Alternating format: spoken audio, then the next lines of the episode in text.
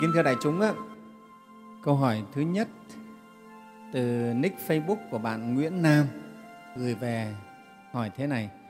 Con kính bạch Thầy, có một điều con rất thắc mắc. Con là người rất tin vào luật nhân quả, làm ác sẽ gặp ác, làm lành sẽ gặp thiện. Nhưng có một điều con không hiểu là tại sao phỉ báng những bậc tu cao, người hiền thiện thì lại như phun trời ướt mặt, tự mình chửi mình ạ. À. Con chưa hiểu luật nhân quả áp dụng như thế nào cho trường hợp này vì thực ra người đó chưa có hành vi làm hại ai cả. Vậy con xin Thầy giải thích giúp con. Con xin tri ân công đức của Thầy. À, bạn Nguyễn Nam, bạn gửi câu hỏi về, bạn ờ, hỏi về cái câu gọi là à, nếu mà phỉ báng những bậc tu cao, những người hiền thiện thì lại như là phun trời ướt mặt, tự mình chửi mình. Và bạn ấy thắc mắc là ở đây thì ví dụ cái người đấy người ta phỉ báng ờ, có thể là người ta ở đâu đó người ta không phải trực diện người ta phỉ báng. Phải không thì làm sao mà lại người ấy lại bị như vậy? Ừ, bạn ấy không hiểu. À, đấy thì thầy xin trả lời bạn Nguyễn Nam và đại chúng cùng nghe thế này. Thứ nhất chúng ta là đệ tử Phật chúng ta biết về luật nhân quả và chúng ta tin luật nhân quả trong triết học cũng nói đến luật nhân quả như vậy nhân quả là một luật hoàn toàn có thật, là một quy luật tự nhiên của vũ trụ pháp giới này. Ừ. Nó chính là quy luật tác động vậy thôi. À, cái này tác động thì nó sẽ sinh ra cái hậu quả của cái tác động đấy. Có nhân và có quả. Và nhân quả trong thế giới vật chất cũng như trong thế giới tinh thần đều có hết. Mình gọi là tâm linh cũng có nhân quả. Ừ, nhân quả. Tuy nhiên, ấy, từ nhân đến quả nó còn phải có duyên. Và người ta thường nói nhân nào quả nấy. Gieo nhân thiện thì được quả phúc gieo nhân ác thì bị quả khổ. Thế nhưng mà từ nhân đến quả nó còn phải có cái duyên nữa. Còn nếu loài người mình thì phải có thêm nghiệp nữa gọi là có duyên có nghiệp. À, rồi mới ra quả. Ừ. thế và quả là chịu ảnh hưởng của nhân và của duyên rất là nhiều có thể nhân như vậy nhưng duyên nó khác thì quả cũng khác. Chứ không phải cái nhân nào cũng phải ra đúng cái quả đấy. À, không? hòa thượng trúc lâm hay kể câu gọi là nhân hoa một quả cỏ. Cụ rõ ràng là gieo hạt hoa. Thế mà sau mấy hôm sau thì lại thấy cho đấy mọc lên cỏ? Là vì cái duyên là gì? Hạt hoa gieo xuống kiến nó đến nó tha hết hạt hạt hoa đi rồi. Còn lại là còn lại là là cỏ thôi. Đấy thế là cái duyên nó làm mất mất cái cái đi rồi. Đấy, cho nên quả lại là cỏ. Cụ gieo hạt hoa rõ ràng mà. Mấy hôm sau lại ở mảnh đất đấy lại mọc lên cây cỏ chứ không mọc hoa. Thế sau hoàn thượng tìm hiểu ra mới phát hiện ra là à, cái duyên là là kiến tha mất hạt đi rồi. Mất hạt hoa đi rồi. Đấy là duyên đấy thưa đại chúng. Yeah. thế cho nên cái duyên nó ảnh hưởng cũng rất nhiều đến quả. Yeah. thế cho nên chúng ta nhớ là nhân duyên và quả hoặc là nhân duyên nghiệp quả đối với loài người còn có nghiệp nữa cho nên chúng ta thêm cái nghiệp nghe không? thế thì kính thưa đại chúng ở đây bạn à, Nguyễn Nam bạn có nói đến những bậc tu cao những người hiền thiện. À, bậc tu cao và những người hiền thiện thì có thể gọi những người này là những người đức hạnh lớn gọi là có đức lớn. Mà cái gọi là đức ấy thưa đại chúng nó phù hợp với bản thể chân như của pháp giới này. Tất cả những cái gì thuộc về đức hạnh về nết tốt thì nó thuận theo bản thể chân như của pháp giới này. Hay là nó thuận với chân lý, nó thuận với cái bản thể của vũ trụ này. Và nó có thể nó lớn nữa như đức phật thích ca là đồng với pháp giới. Đức phật của chúng ta là đã chứng nhập pháp giới. Ngài đồng với pháp giới. Với cái đức của ngài lớn như vậy, trí của ngài lớn như vậy, cho nên ngài đã thể nhập với vũ trụ pháp giới này có thể nói ngài đã nhập một với vũ trụ không khác không hai không khác. Tương tự như vậy người trong đời người có đức lớn thì cái đức ấy nó cũng tương thông với năng lượng của pháp giới. À, tùy theo cái, cái đức của mình lớn nhỏ thế nào. Nhưng mà có đức là nó sẽ có cái phần tương thông với nó gọi là đồng thanh tương ứng đồng khí tương cầu. Nghe không? cái bản thể chân như của pháp giới là gồm tất cả những cái thiện đức tốt lành. Cho nên các bậc thánh nhân đều là chứng vào cái đấy thể nhập cái bản thể đấy đấy. Ừ. Và đại chúng biết đấy, bản thể tiếng là gì? Nó là gốc của các pháp là năng năng lượng vô cùng lớn sức mạnh vô cùng lớn không phải chuyện thường. Đấy, đấy chúng ta nếu mà là vũ trụ chúng ta thấy có lớn không? Cái gì quay cái trái đất này? Năng lượng vũ trụ. Cái gì quay cái mặt trăng? Năng lượng vũ trụ cái gì quay cái mặt trời năng lượng vũ trụ. À, xoay vần cả cái vũ trụ pháp giới này hàng trăm vạn hàng vô số các cái tinh cầu đều là trong vũ trụ này hết. Và cái gọi là cái năng lượng gốc của vũ trụ này. Đấy, chúng thấy nó mạnh đến như vậy cơ mà. À, chúng ta nó là cái gì đâu? Cái sức của con người ta chẳng là gì cả. Nhưng mà sức vũ trụ lớn như vậy đấy thưa đại chúng. Đấy mạnh đến như vậy đấy cho nên như ngài mục kiều liên chẳng hạn ngài bảo nếu mà ngài chỉ cần duỗi ngón chân một cái thôi là cả cái trái núi kể cả trái núi tu di cũng có thể xoay tròn luôn. Đại chúng sức mạnh như vậy. Tức là những cái người mà họ đã thể nhập được cái năng lượng của pháp giới. Thế thì cái đức ấy, cái chữ đức của chúng ta là nó tương thông với năng lượng của pháp giới. Nghe không? cho nên người đức càng lớn thì năng lượng của người đấy càng lớn à, vậy thì sao ừ. vậy thì một người mà gây ác gây hại với những người có đức lớn mà ở đây bạn Nguyễn Nam bạn nói là những bậc tu cao, những bậc thánh tăng cao tăng, những bậc hiền đức chân tu hiền thiện thì là người ấy đã gây ác với với cả năng lượng pháp giới rồi đấy. Ừ. À, và cái quy luật nó rất tự nhiên thôi thưa đại chúng. Chúng ta đá một quả bóng vào một cái tường mà cái tường đấy lại làm bằng bông, làm bằng mút ấy, thì nó có bật lại được không? Bật lại rất ít. À, có bật nhưng bật lại rất ít. Thế còn đá quả bóng vào cái tường bằng bê tông và bằng à, cái tường bằng đá thì nó bật căng trở lại ngay. À, nó phản lại bằng cái lực của mình đấy, đấy thưa đại chúng. Thế còn ở đây cũng thế chúng ta gây ác với một bậc chân tu một bậc cao đức thì chúng ta chịu cái phản trở lại báo trở lại. Đó là cái quả báo rất nặng nề.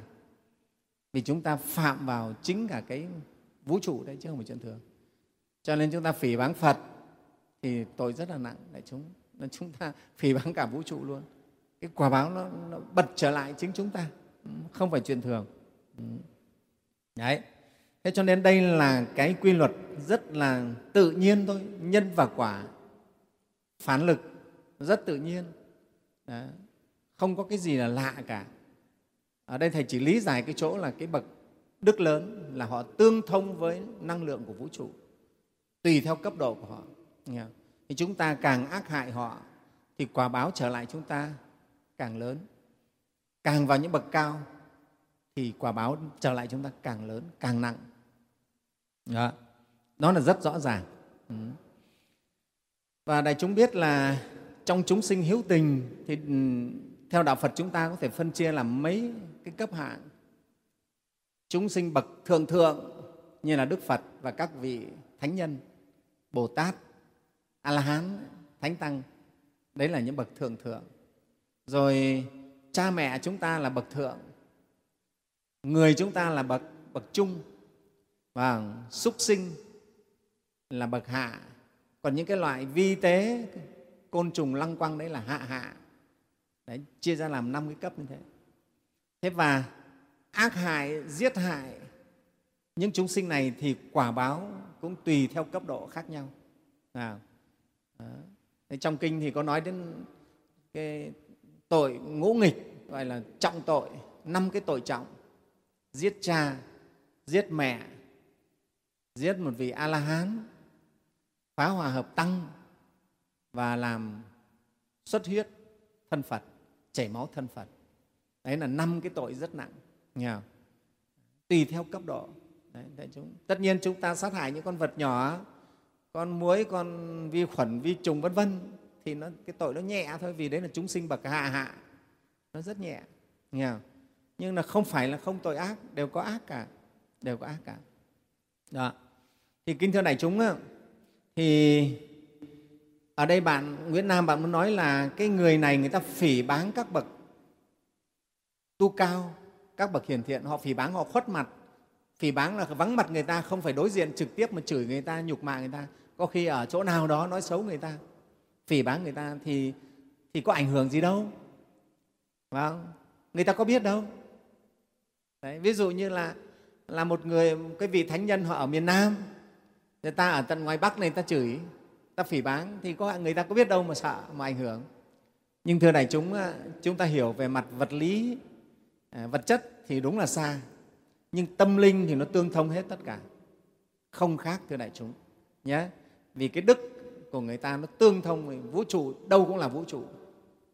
Giống như thầy nói là trên mặt biển ấy và nếu chúng ta là một con sóng thì chúng ta chỉ biết mình và vài con sóng xung quanh mình thôi.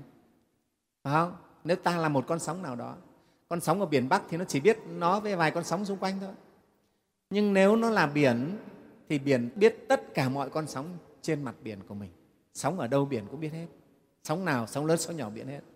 Thế cho nên ấy, trong pháp giới này thì tâm linh là tương thông hết tất cả. Cho nên mặc dù ta ở ngoài bắc ta nói xấu cái vị chân nhân ấy vị cao tăng ấy ở miền nam ta vẫn bị quả báo. Cho đến vị vị cao tăng vị hiền đức ấy ở mỹ đi chăng nữa hay ở đâu đi nữa mà ta ở đây ta nói xấu ta vẫn bị quả báo như thường. Đại chúng ta ta phỉ báng họ ta vẫn bị quả báo như thường. Đấy. Thế cho nên à, mới nói sao? Dối người dối được trời nào mà dưới trần vua táo soi vào con tim. Đấy, đấy. trong kinh á, chú ba có nói đấy dối người dối được trời nào dưới trần này vua táo soi vào con tim. Ông vua táo hay là thần hai vai họ soi vào tim mình biết hết. Chúng ta có thể dối được người phàm không dối được chư thiên quỷ thần. Và càng không thể dối được các bậc thánh chư phật bồ tát. Thánh hiền thì mình không thể dối được. Đấy, cho nên nhân quả là như vậy đấy thưa đại chúng. Và trong kinh thì cũng kể những cái câu chuyện Thế có một chú sa di chỉ chê bai một vị tỳ kheo tụng kinh giống như chó sủa. Cái thầy tỳ kheo này giọng thấy không tốt tụng kinh nó ồm ồm nó, nó ông ổng á. Thế là chú bảo thầy tụng kinh như chó sủa.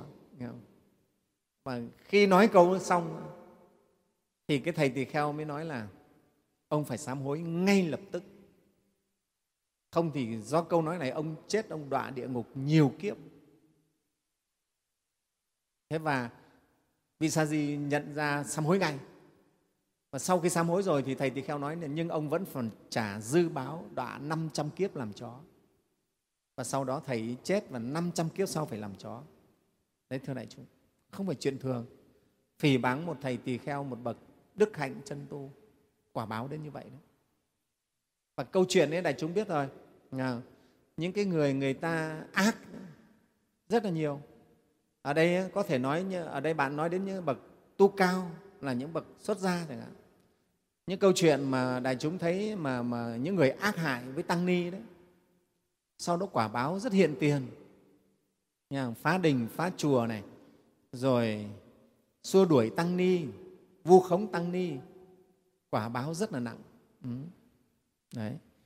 Rất là nguy hiểm thầy cũng có nghe cái câu chuyện cái chú này, chú là quản lý của một cái ngôi chùa. Trước đấy là trong ban hộ tự.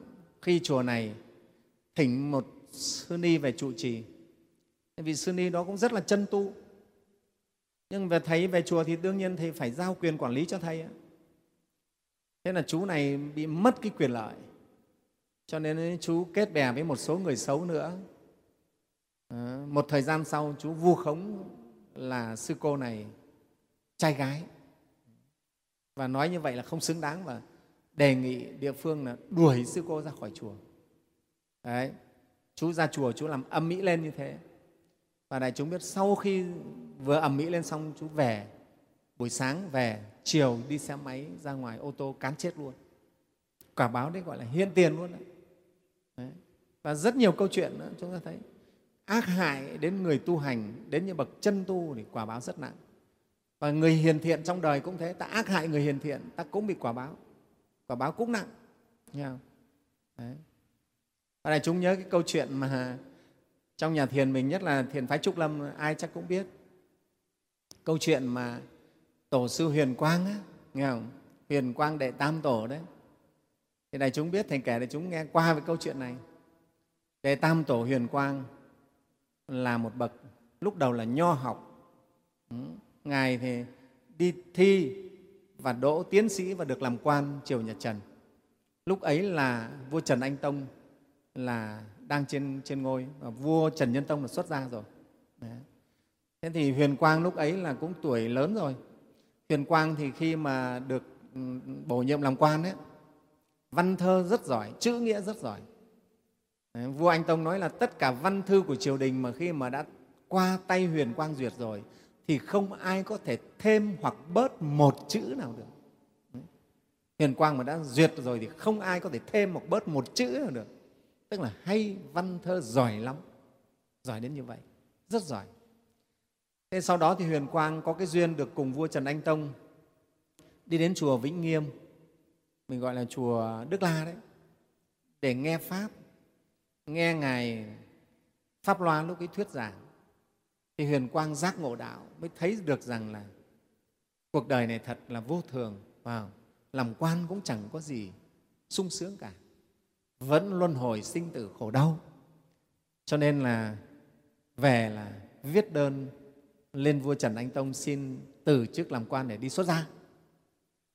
Thế thì vua anh tông là coi như mấy lần khuyên không muốn cho xuất gia nhưng mà huyền quang nhất quyết là đi xuất gia Đấy. Và vua anh tông lúc ấy còn tính chuyện gả công chúa cho nữa cơ. Nhưng mà không lấy. Ngài cũng kiên quyết không lấy. Và đi xuất gia vậy.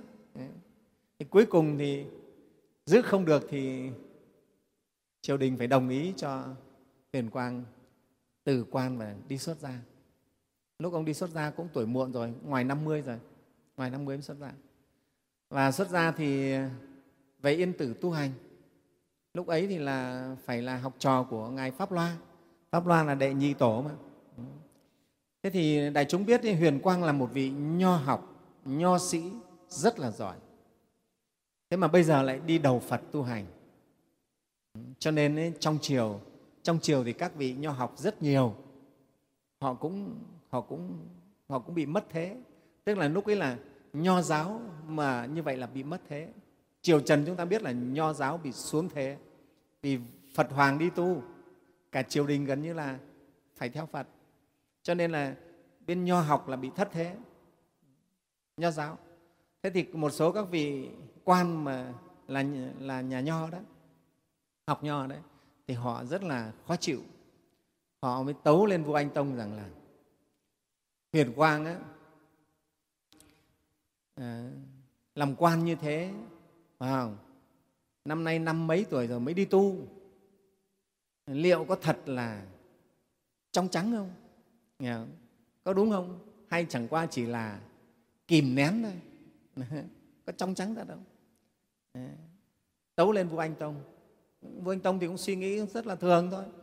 Mà nghĩ là người thì ờ, cũng chắc là vẫn phải còn ham muốn chứ. Ừ. Ừ. Thế thì mấy ông nho học ấy, quan nho lại bảo đấy tâu ờ, hoàng thượng họa hổ họa bì nan họa cốt chi nhân chi diện bất chi tâm. Thấy người như thế chắc gì đã là trong trắng đó. bây giờ lại đi là đứng đầu tất cả tăng ni trong cả nước. Ừ, đứng đầu tăng ni trong cả nước. Lúc ấy là tổ pháp loa cũng viên tịch rồi. Ừ. thì huyền quang đứng lên. Huyền quang được pháp loa truyền cho y bát để làm tổ thứ ba cho nên là các vị học nho trong triều là rất là ganh ghét. Thấy là huyền quang, từ bỏ quan, từ bỏ nho học mà theo phật họ đã khó chịu rồi. Ừ, cho nên họ ganh ghét lắm. Nhưng mà họ muốn là hại huyền quang. Cho nên họ mới tấu lên vua anh tông để kiểm tra thật xem ông này có nghiêm chỉnh thật không? Thế thì anh tông là trong triều là lúc ấy là có một cái cung phi tên là điểm bích cái điểm bích này thì làm cô gái rất xinh đẹp và rất là giỏi văn thơ chữ nghĩa cũng giỏi lắm. Xinh đẹp mà lại giỏi văn thơ. Đó. thế là vua anh tông quyết định cho điểm bích lên để mà thử lòng huyền quang. Và nói rằng nếu mà huyền quang mà còn dục thì ngươi phải lấy bằng được cái kim tử mà ta tặng cho huyền quang về đây. Ừ. tức là cái vàng. Khi huyền quang á, mà làm trụ trì chùa hoa Yên và làm tổ của thiền phái Trúc Lâm thì vua Anh Tông cũng cúng dường cho ngài rất nhiều vàng và gọi là kim tử. Vàng của nhà vua nó có khắc chữ ở nó khắc dấu ở nó đó thế thì điểm bích là nhận được ờ, lệnh là đi. Thì điểm bích cùng với một vài các cái vị gọi là, là, là tiểu tỳ đi lên hoa yên này. Lên rồi cũng vào trọ ở nhà dân xong rồi bắt đầu lân la lên chùa đóng giả là người dân lên chùa bắt đầu làm công quả chấp tác. Xong rồi vào mon men rồi vào rồi đến lúc là cơm nước để hầu cho cho ngài huyền quang, trà nước. Đấy, tức là có chương trình ở thôi thế sau đó thì, nhưng mà điểm bích thấy sư huyền quang rất là giới đức trang nghiêm. Lúc ấy ngài cũng là sáu mấy rồi, năm mấy, ngoài sáu mươi rồi. Ừ, giới đức trang nghiêm lắm. Nhưng mà điểm bích kiểu này là khó mà mê hoặc được huyền quang, mê hoặc được ngài tức là cô ta thả rất nhiều, gọi là thả thính đấy, rất là nhiều chuyện nhưng mà đều bị ngài biết phát hiện và ngài ngài tránh hết, nghe không? Đấy.